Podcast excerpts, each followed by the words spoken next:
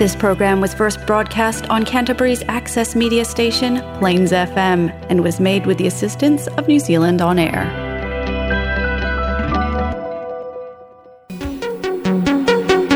Kabayan Radio. Kabayan Radio. A Filipino program that will bring news, information, and original Filipino music around Canterbury and throughout New Zealand.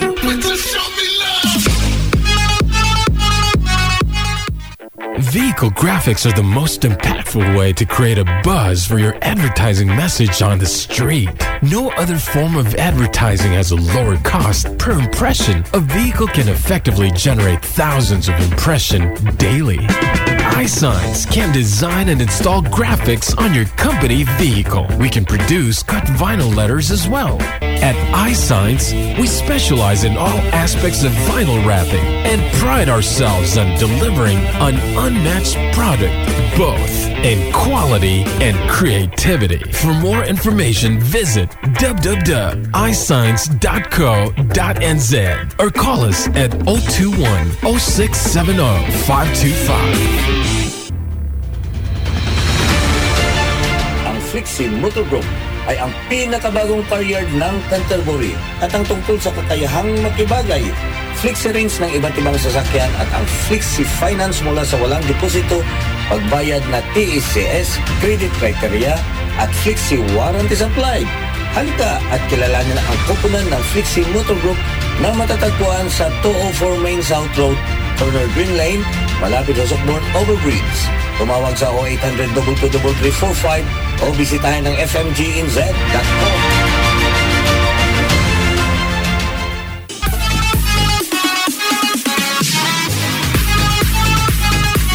Magandang gabi na naman sa lahat nating mga taga-subaybay at tagapakinig sa ating programa dito lamang sa Kabayan Radio at Plains FM 96.9 Christchurch, New Zealand. Ito si El Capitan, bumabati sa inyo ng isang magandang gabi po. Aha.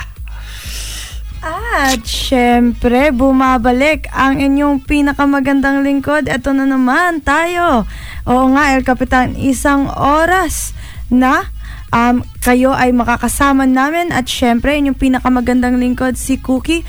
Binabati kayo ng magandang gabi. Yeah, syempre Cookie, marami tayong pag-uusapan ngayong gabi. Ang pinaka-exciting ngayon is ang laban ni Manny Pacquiao at ang mga bagong batas ng immigration dito sa New Zealand. Meron tayong hinahabol ngayon o tinitingnan na deadlines sa lahat ng mga immigrations kung makapag-submit na kayo ng inyong mga application for the work visa para makakuha kayo ng 3 years na contract or 3 years na work visa. So, kailangan nyo ma-file yan before. So, pag-uusapan natin yan mamaya konti. So, ito, marami tayo pa iba't ibang mga bagay na ating mapag-uusapan. Siyempre, Cookie, dalawa lang ang topiko natin na mapag-usapan.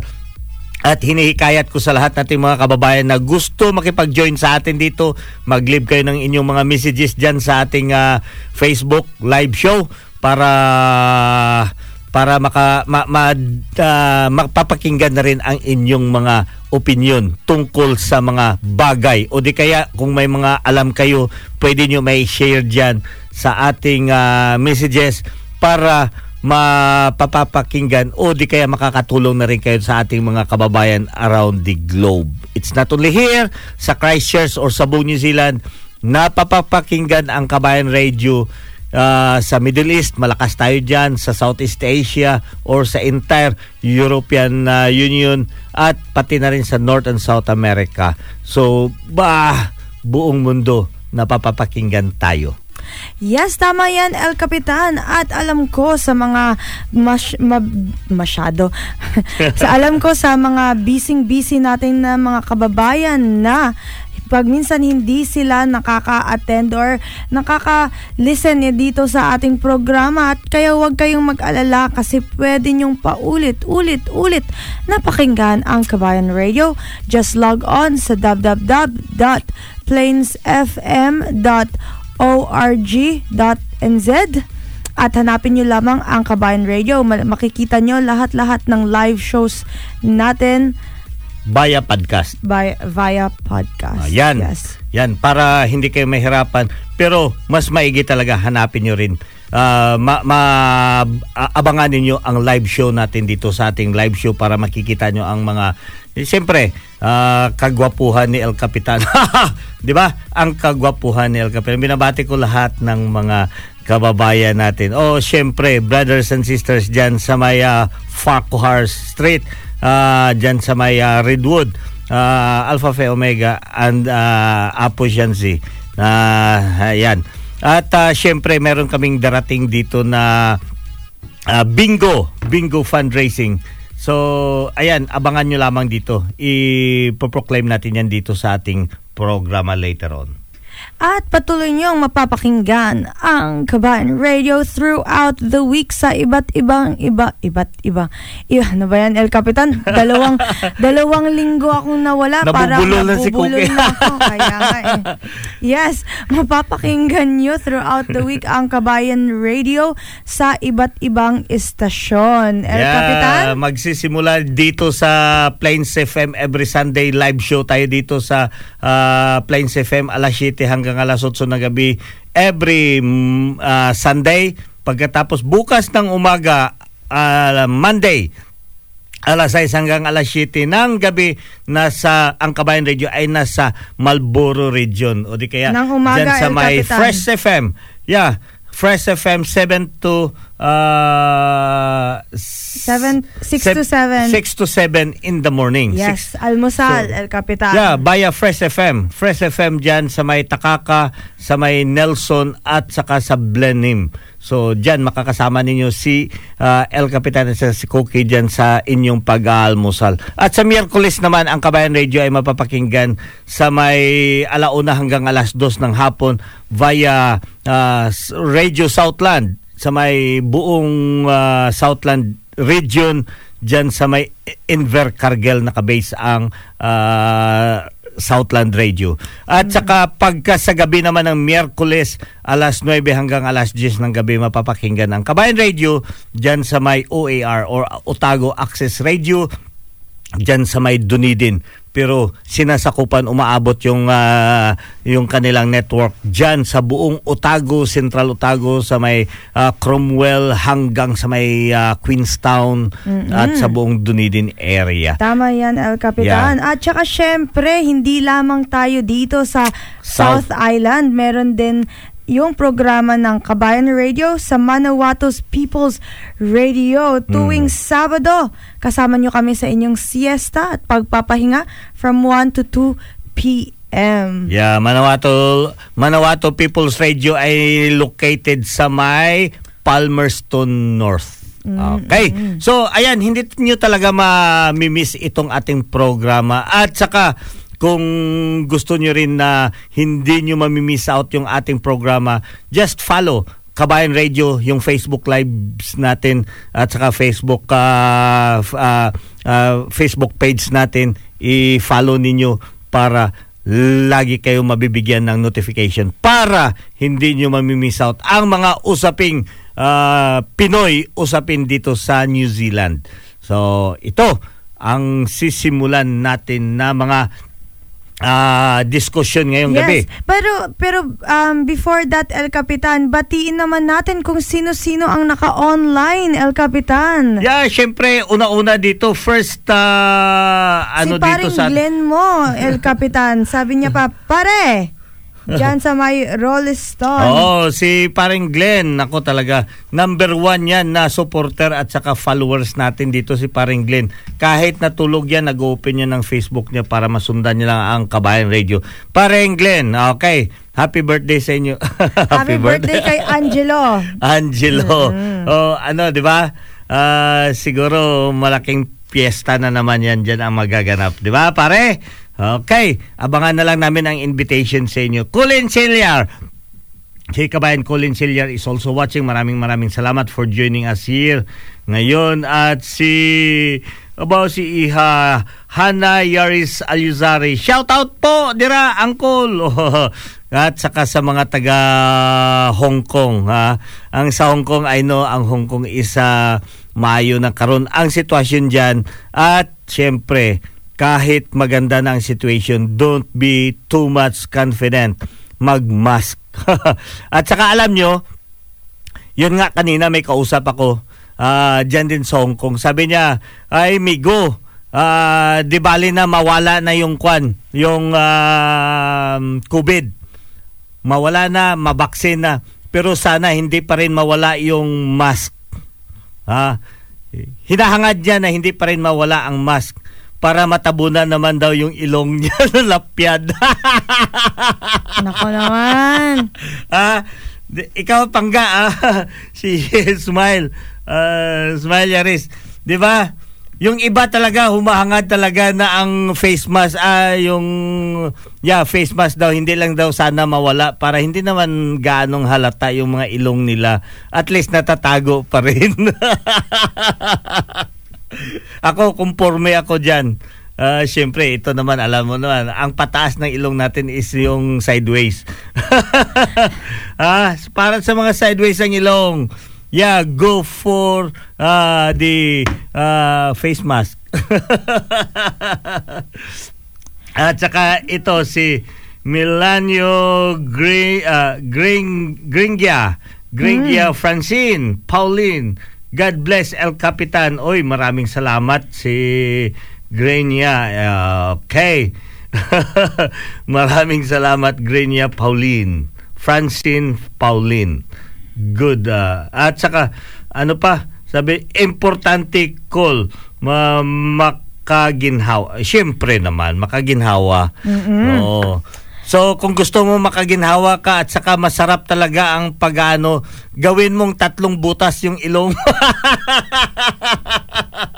3 butas ang ilong. Si Ka Edgar, ano, di ba? I know si Ka Edgar also, kag si Maris nakikinig dyan ngayon. Yes. Paano ba yan, El Capitan, kung wala na lang silang ilong, puro butas na lang? Kaya nga mabuti na lang 2 ang butas ng ilong nyo, kasi pag 3 butas, halo-block yan. Di ba? Yung 3 butas ay para sa halo-block lang, hindi para sa ilong. Okay? Yan ang dapat nating tanan. Anyway, importante meron tayong ilong. Mataas man, pango, or turoong, or ano pa yung kalagayan ng ilong mo, importante humihinga kayo. Mm-mm. Yan ang pinaka-importante, di ba? Yes, Kabayan?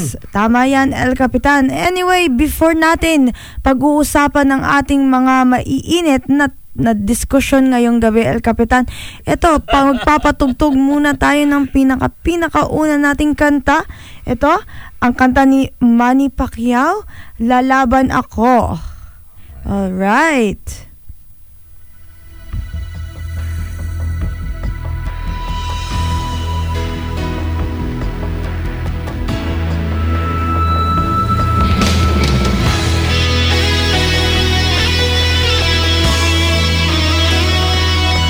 Laging tinatanong sa aking isipan, bakit kailangang husgahan ang iyong nararamdaman?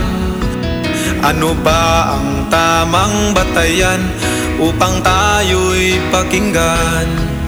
Dapat mataas ba ang iyong pinagmulan? Kahit nasasaktan ang aking sarili, pilit na itinatago at walang sinasabi. Puso ko may nagdurugo, yay di kita ng iba. Basta't ang mahalaga, bayan ko'y masaya. Lalaban ako sa mundo, dala ang pangalan mo. Pinoy ako, Pinoy tayo. Lalaban ako sa mundo, kapalit may buhay ko. Lalaban ako para sa Pilipino.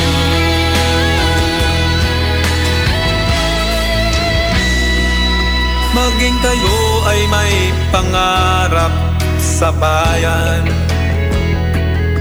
ang makatulong sa kapwa o magbigay karangalan.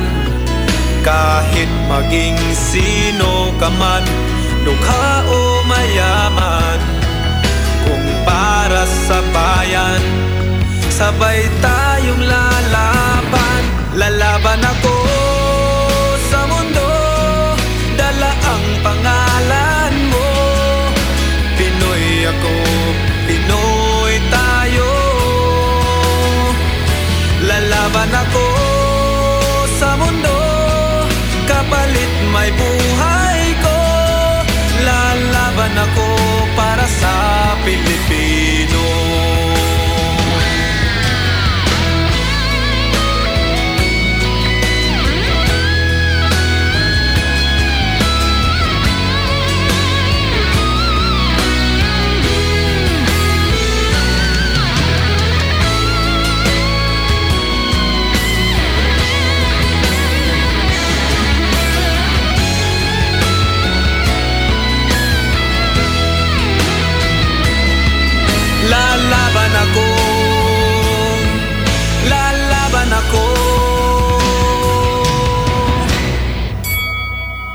Lalaban ako sa mundo, dala ang pangalan mo.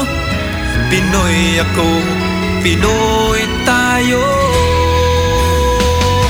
Lalaban ako sa mundo, kapalit may buhay ko. Lalaban, yes, lalaban na naman si Pacquiao. Ang oras natin is 7:16 na ng gabi at patuloy kayong nakikinig dito sa Kabayan Radio, Plains FM 96.9. At syempre, hindi tayo magpapahuli sa laban ni Manny Pacquiao na mangyayari sa 21st ng Agosto, Sabado. Yan, at yan ang ating aabangan na laban. Oh. Sino nga ba ang kalaban ni El Capitan? Sino nga bang El kalaban mo, El Capitan? Sino ayan, nga ba? Yeah. Sino yan nga ba ngayong kalaban ni Manny Pacquiao, El Capitan? Yan ang aabangan natin kasi ang laban na ito ay isa talagang one of the spectacular na na fight na mangyayari sa buhay ni Manny Pacquiao. Kasi nga, maraming nagka-question, si Manny Pacquiao is overage in the kwan sa may boxing. Kasi sa larangan ng boxing, dapat after 40, you need to retire. After 40, you need to retire. But si Manny Pacquiao, kaya nga naging intrigue. He is one of the intrigue na nakasalang doon sa may Las Vegas ngayon dahil sa edad ni Manny Pacquiao at lalaban siya sa napakabata. Napakabata na boxer. Yes. So but ang kwan, hindi lang sa napakabata, undefeated boxer. Yes, tama yan, El Capitan. At ang kalaban ni Pacquiao ngayong coming na Agosto is si Errol Spencer Jr. Oh. No, Errol Spence. Yeah. Errol Spence Jr. Ay, Spence. Yeah, so ang laban ni Manny Pacquiao ay magaganap sa T-Mobile Arena sa may Las Vegas, Nevada, at magaganap ito sa 9:00 ng gabi US, siyempre sa may Nevada time, at sa August, Sabado ito. Pero sa atin dito Sunday na ito ng August 21, 2021, Sabado. So yan, abangan natin Pacquiao versus Spence fight. So dito sa laban na ito, medyo may ito ang statistics ng dalawang fighter. Yes, at alam naman natin na importante ang statistics, 'di ba, sa ating mga players, lalo na makikita natin or sometimes yung sino yung alam ko yung sa mga nagsusugal is tinitignan talaga yan nila kung sino yung manok nila, El Capitan, yung diba? Kalaban nila, siyempre. Kung sino. Yung rasa, kung ano ang background ng, ng inyong tinatayaan. Kasi, you know, ang boxing, it's not just only a sports fight. Ang iba dito talagang bumubuhos ng kapital dito para sumugal. Tama, tumataya. Yan. So, yan, hindi yan natin ma-deny. Boxing is not just a sports.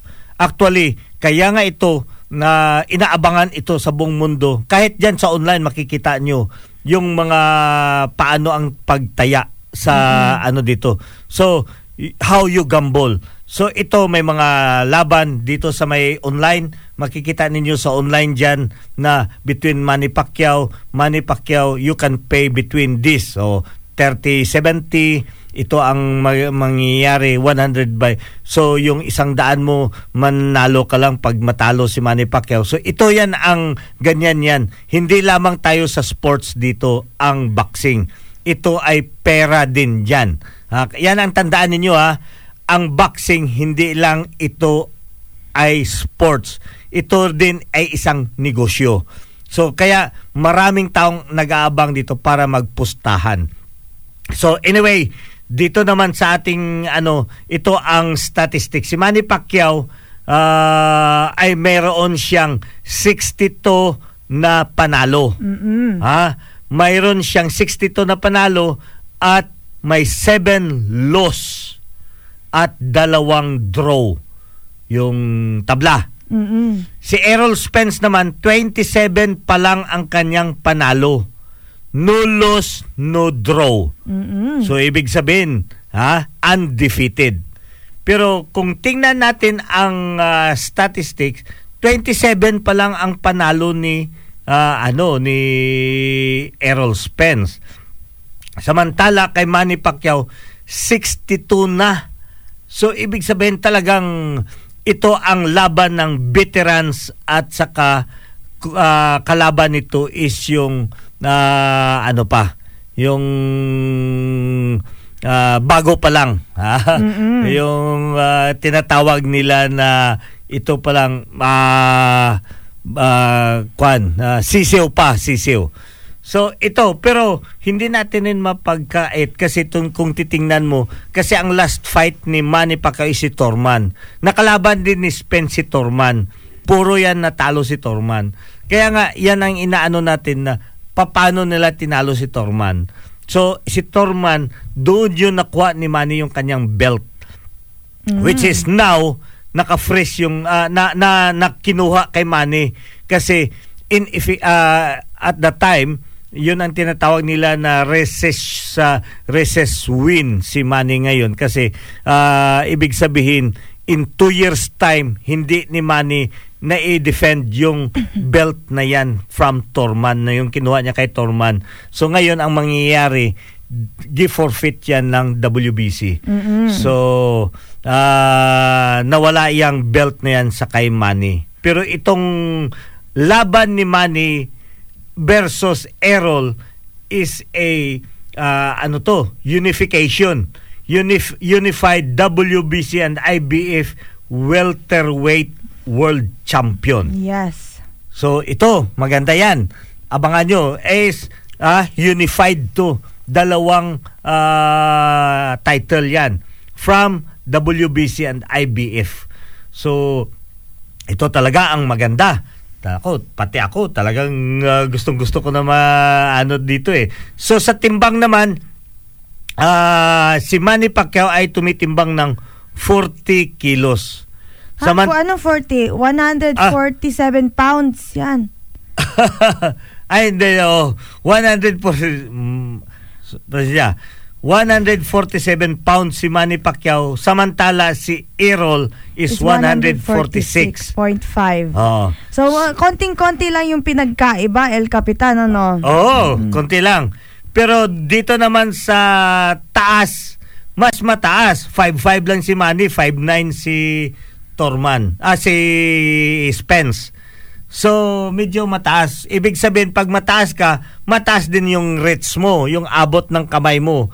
Kung baga, tumama na yung kamay ni Spence Kay Manny, hindi kung mag-draw sila. Yeah. Kasi ang reach ni Spence is 72 inches. Ang kay Manny Pacquiao naman, 67 inches lang. So, may diferensya na 67, 5 inches. So, tumama na yung suntok ni Spence. Kay Manny, wala lang, hanggang dito na pumundo. So, yan ang mga ano. So, dito pala, sa 39 out of 62 wins, 39 ang knockout. Samantala kay Spence naman, out of 27 na panalo, 21 dito ang knockout. Na knockout niya. So malaki kung titingnan mo ang percentage ng ano nila, 77.7 ang percentage na na-knockout ni Spence. Compare kay Manny, 54% lang. Yes, 54% El Capitan, pero i-compare mo naman na 71 na yung fights ni Manny Pacquiao. Oh. At saka si Spencer, yung fights niya lang is nasa 27. Oh, diba? 27 so, lang. Oo nga, medyo malakas nga si pagtingnan mo yung knockout si Spence, pero konti lang naman yung nakalaban niya. Oo. Pero alalahanin mo, Cookie, ito nga ang pinag-aanohan natin. Alalahanin mo si Manny Pacquiao nung lumaban siya, batang-bata pa siya noon. Nung nilabanan niya yung isang yung the legend din. Legend, veteranong boksidor na si Golden Boy.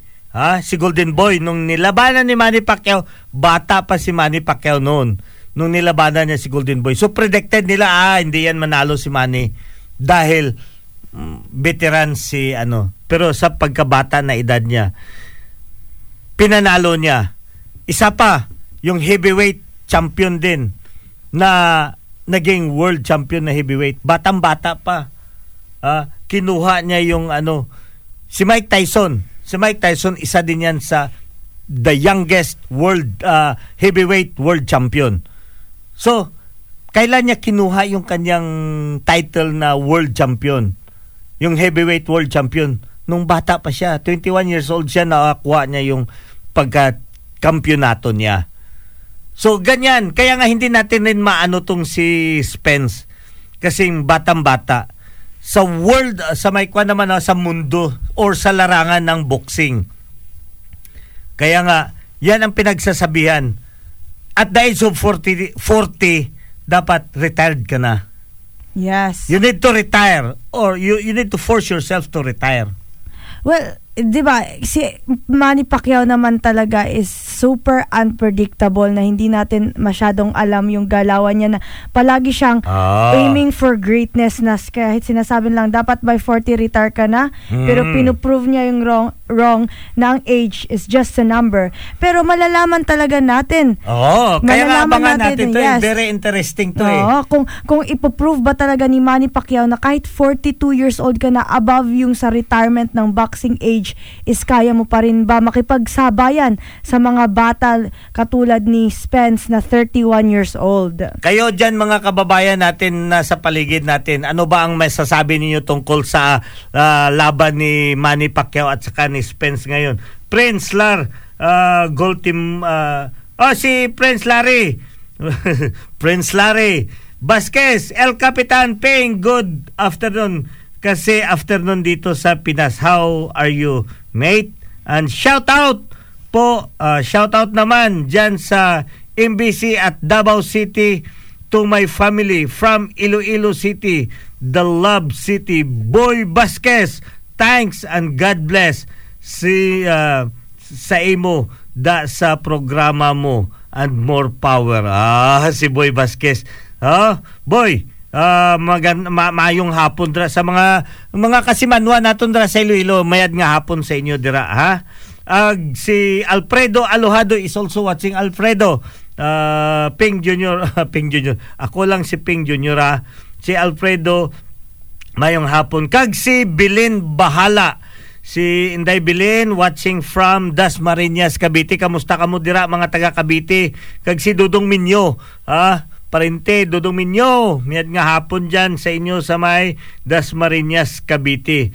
Kag sino pa? Collins. Si Rosela, ay si Nini Rosela Lalunod, dyan sa may Tupi, South Cotabato is also watching. Miad nga hapon ra sa may mga kababayan natong sa may Tupi, South Cotabato. Pati si Edna Rosete Gragasin is also watching.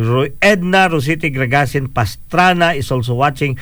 Mayong hapon sa inyo. At sa atong mga kababayan ra, kasi manuwa naton ra sa Pilipinas, maghalong permi. Ha? Take care kay COVID is real. COVID-19 is real. I'm very, very sad, and pinapaabot ko lamang ang mga kwan. Sa tubang balay namon na sa Pulumulok, just died last week. Oh, kag ang pinaka-close ko rin na kaibigan, si Julius Caspillo, also died sa COVID. So, ayan, sinasabi ko sa inyo, COVID is real. Maniwala kayo. Just to paano ninyo yan paano niyo yan matigil yung COVID? Just stay at home. Itigil, putulin yung connection, yung chain ng COVID is just by staying at home. Yes, if yan possible lang naman, di ba? Kasi alam ko naman kailangan din natin pumunta sa trabaho, pumunta din sa mga grocery, pero as much as possible, ano na natin, i-decrease natin or walain muna natin. Konting tiis lang, tiis hanggang mabakunahan yung majority ng ating population para meron na tayong herd immunity. Yeah. So, ang herd immunity, depende yan sa dami ng population ninyo. So, dito sa amin, medyo konti lang ang herd immunity namin dito kasi konti lang din ang tao dito. Si Kwan, Dave Banyas, Pastor Dave Banyas is also watching from Pulumulok. Kuya Alfie, God bless. Yeah, sa inyo po dira. God bless sa inyo.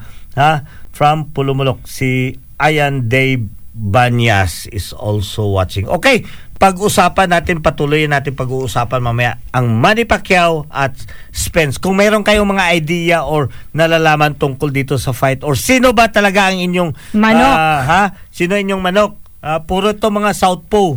Puro to mga kalawiti sa atin. Southpaw, si Manny Pacquiao versus Spence. Yeah, i-message nyo dyan sa ating live messages. Yes, eto na nga, maghahanap buhay muna tayo, El Capitan. Papa music muna tayo. At saka, eto ang ating susunod na kanta. Para sa iyo ang laban na to.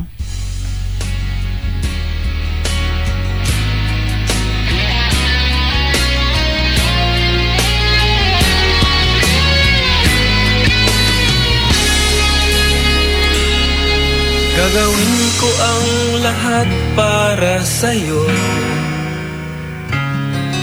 Kung ito ang dahilan upang magkasundo tayo, ito ang tanging paraan na naisip ko upang magkaisa.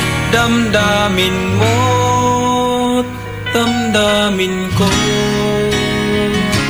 para sa'yo ang laban na to. Para sa'yo ang laban na to. Hindi ako susuko, isisigaw ko sa mundo. Para sa'yo ang laban na to.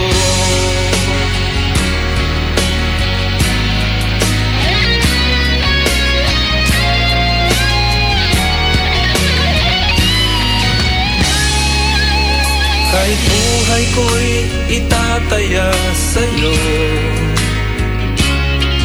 ipagtatanggol kita gamit ay aking kamao. Ito ang tanging paraan na naisip ko upang magkaisa ang kapwa ko, Pilipino. Para sa'yo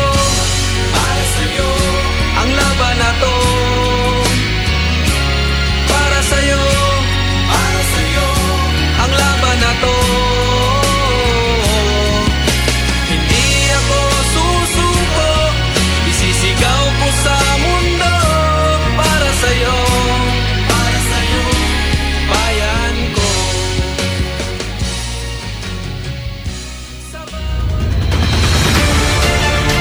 Flexi Motor Groups ay ang pinakabagong car yard ng Canterbury at ang tungkol sa kakayahang pakikibagay, flexi range ng iba't ibang sasakyan at flexi finance mula sa walang deposito, pagbayad na TSCS, credit criteria at flexi warranty supply. Halika at kilalanin ang koponan ng Flexi Motor Group na matatagpuan sa 204 Main South Road, Corner Green Lane, malapit sa Sockborn Overbridge. Tumawag sa 0800-223-45 o bisitahin ang fmgnz.com. 35 minutos ang nakalipas sa oras ng alas 7 at patuloy kayo dito nakikinig sa ating programa Kabayan Radio dito lamang sa Plains FM 96.9 Christchurch, New Zealand. Yes, para sa ating mga kababayan around Christchurch at sa buong South Island, iniimbitahan ko kayo pumunta at bisitahan ninyo ang Flexi Motors Group. Magkaroon na sila ng wider, mas malapad na area at marami ng sasakyan at display na inyong mapagpipilian. So, patuloy na rin dyan sila sa 204 dyan sa may Main South Road. After sa may overbridge, dyan sa may Main South Road. Bisitahan nyo ang kanilang pwesto doon at lalaki na yan siya. So, hopefully by August na ma-occupy na nila ang buong area at marami ng mga sasakyan ang mai-display doon at saka, syempre, marami tayong mapagpipilian. At maraming salamat ulit sa patuloy na walang sawang patuloy sa pakikipag suporta ng ating koponan dito, yung Flexi Motors Group, sa lahat ng mga Filipino events at syempre dito sa ating Kabayan Radio. To me, maraming salamat for all the support to our Filipino community. But anyway, yes, patuloy natin ang ating pinag-uusapan dito, yung laban tungkol kay Manny Pacquiao at kay Spence. Sino to? Si Reynald Loreco Donato, maayong gabi ilang dira sa inyo. Pa-shoutout lang ako sa akong pamilya sa may San Simon, Pampanga. Maraming salamat for joining us here. So mga kababayan, pwede kayo makapag-share dito sa atin ang inyong nalalaman or yung inyong mga opinion tungkol dito sa laban. Sino ba talaga ang manalo sa inyong pakikiramdam? Spence ba? Kay Spence ba kayo or kay Manny Pacquiao? Anyway, si Manny Pacquiao talagang walang ano yan. Walang si Manny Pacquiao. Hindi talaga natin makukuha. Hindi yan kumukupas. Tsaka syempre, El Capitan, regardless sa resulta ngayong laban nila, Manny Pacquiao will always be considered as a legend. Yeah, diba? He is the legend. Kaya nga yan sinasabi nga, dapat nag-retire na siya at the age of 40. Pero si Freddie Roach naman, nung in-interview si Freddie Roach, ano ang sinabi ni Freddie Roach? Sabi niya, he compared Manny Pacquiao sa isang title holder din ng sa may isang laro doon sa America na at the age of 40 supposedly he will have to retire. Pero dahil pinatuloy niya at talagang inano niya yung kanyang sarili, giprove niya yung kanyang sarili na na makapag home run. So kaya yun ang inaano niya pala si Boston Red Sox that hit the home run so at his last bat.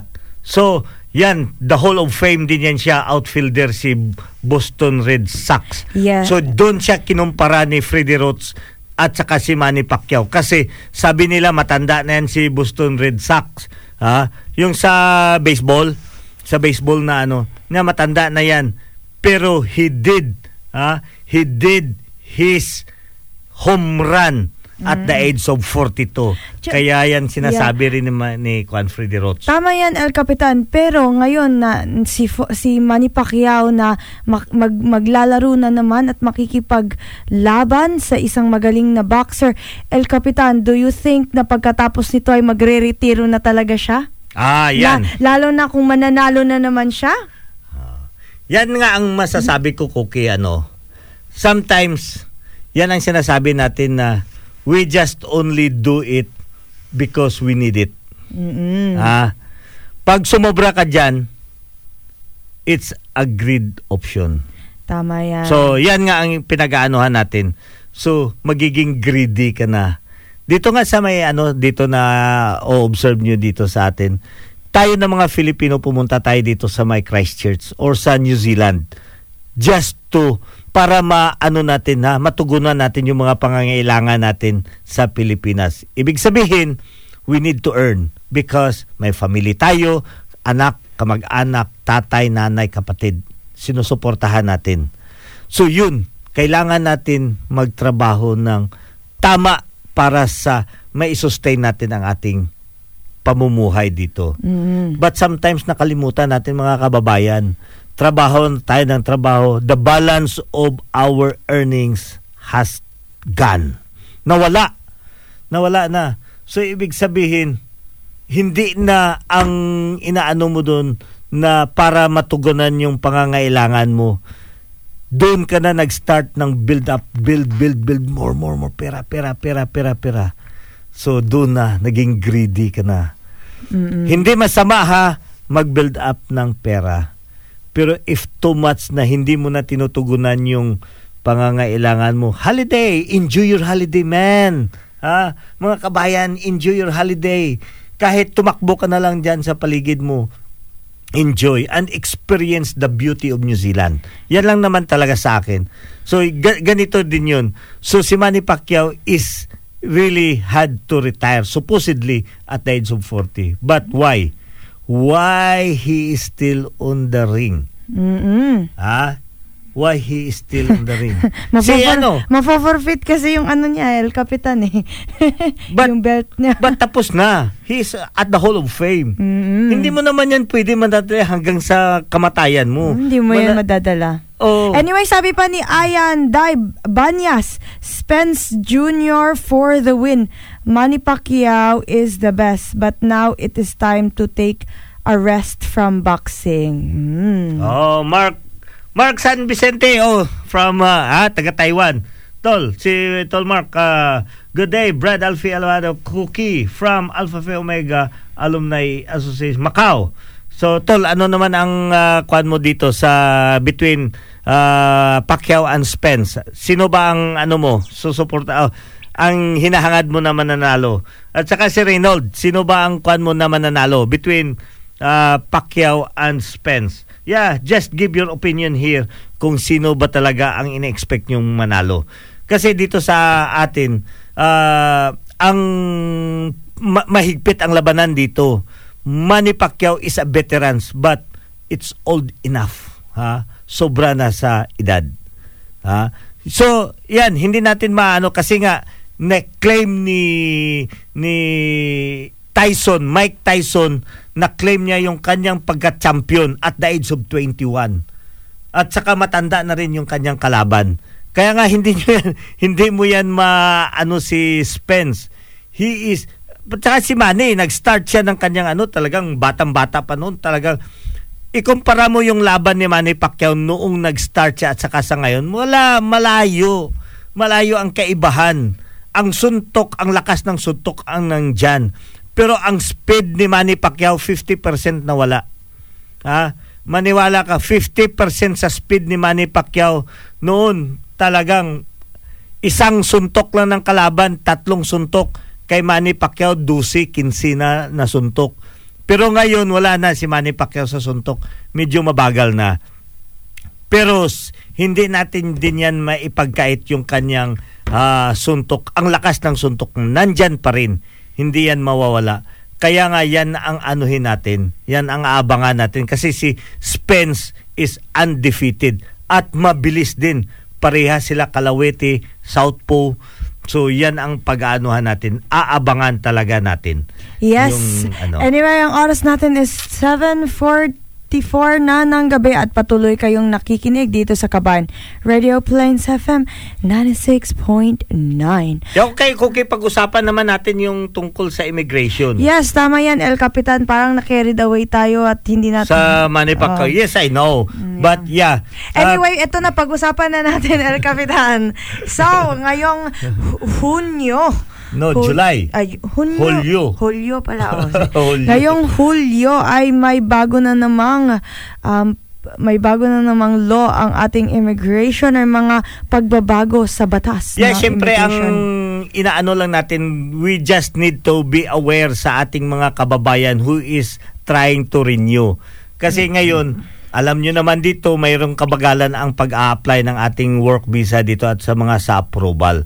Oh. Pero sa mga kababayan natin na nag-a-apply, alam nyo na ang bagong batas ngayon dito na we need to have the support of our employer.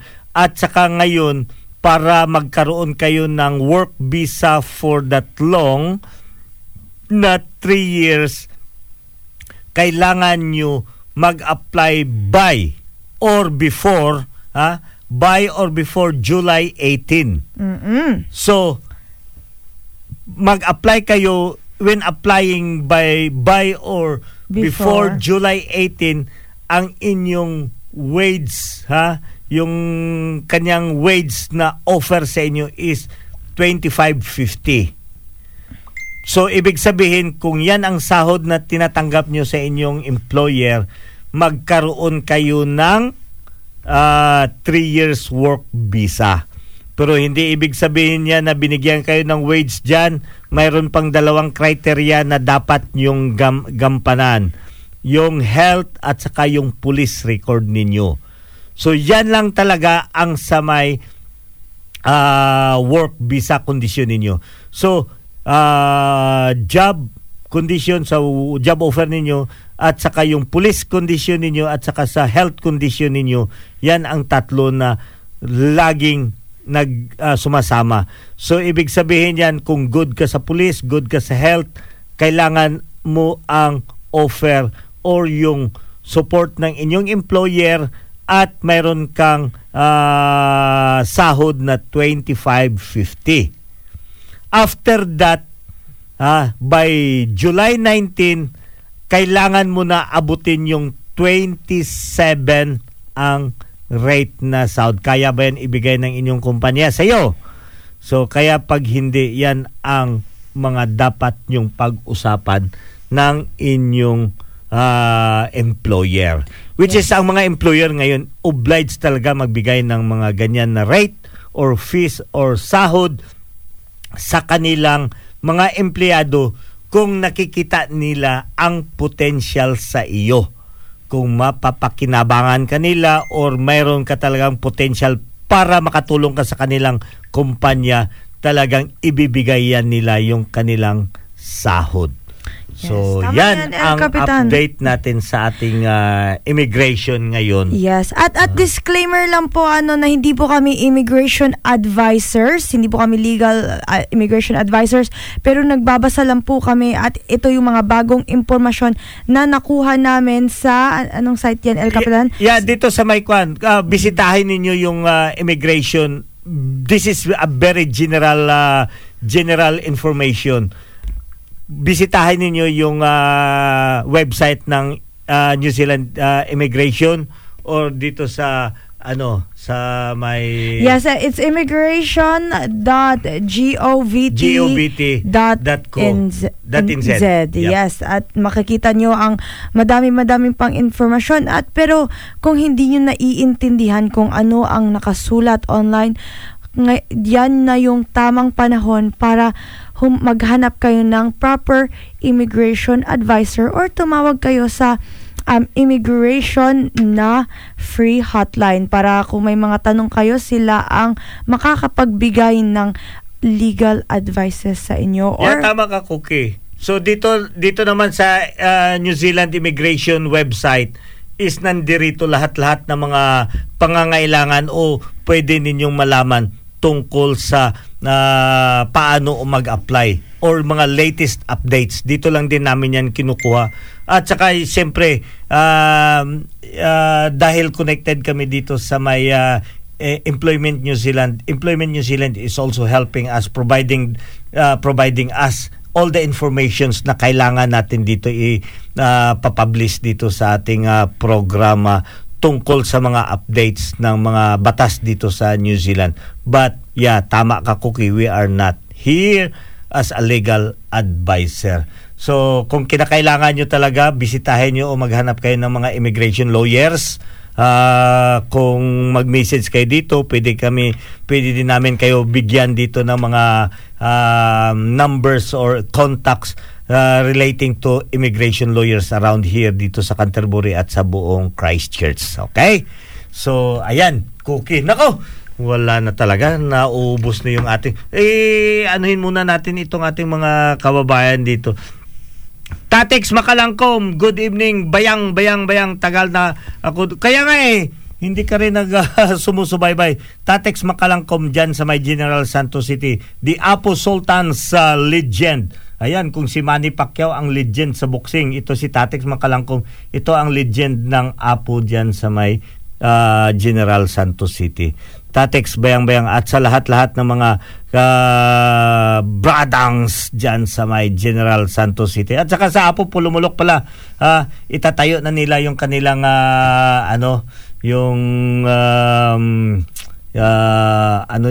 yung signage nila doon. Sabihin nila ako kung anong kailangan nyo, mag-message kayo sa akin. Okay. Meron pa ba El Capitan? Or Yeah, it's time maybe, Cookie. It's time now to... Okay, Kapitan. Yep. Yes, anyway, ang oras natin is 7:51 na ng gabi. At ay naku, wala na naman tayong oras. Parang hindi natin namalayan yung oras ngayong gabi, El Kapitan. Oo nga Baka mag-overtime tayo, pero hindi pwede. Baka ma-charge tayo ng extra. Oo. Anyway. Ma-deport tayo. Kaya nga. Anyway, maraming salamat po sa patuloy niyong pagsusubaybay at pagsusuporta dito sa Kabayan Radio, Plains FM 96.9, at patuloy po tayong magsuportahan yung mga small businesses po natin, na lalo na yung mga kababayan natin. Let's support local businesses. At alam ko naman na pandemic ngayon, at pag minsan wag na po tayong humingi ng discount, kasi pag pumunta naman tayo sa mall, hindi tayo humihingi ng discount. Diba? Tama ba yan, El Capitan? Yeah, tama ka, Cookie. At siyempre, abangan nyo dyan sa may night market. Ang dami ng mga Filipino businesses dyan, lalo na sa may fast food chains, na nagdi-display sila dyan ng mga kanilang mga pagkain. At saka binabati ko pala, bago ko makalimutan, si Yasi. Oh, isang magandang igorota na sumakay sa akin kagabi. Yasi, I know that you are now listening. At saka, binabati. Shout out sa iyo, Yasi. At syempre, looking forward na maupo ka rin dito sa, sa katabi ko dito sa ating programa. Si Yasi, nakalimutan ko na yung kanyang apelyido. But Yasi, I thought he's a Japanese girl. But napakagandang babae. So, Yasi, looking forward. At mayroon siyang mga ino-offer dito na she could be able to I think she is now organizing a group of Filipino nga merong mga mahilig sa pagpattery.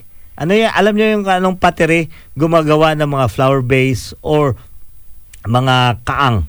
So yan. Pag-uusapan natin. Maraming salamat po. Ito ang inyong pinakamagandang lingkod, nagpapaalam, at magkikita-kita ulit tayo again next week, same time, 7 p.m. every Sunday, live na live. Paalam. At ito si El Capitan Babu.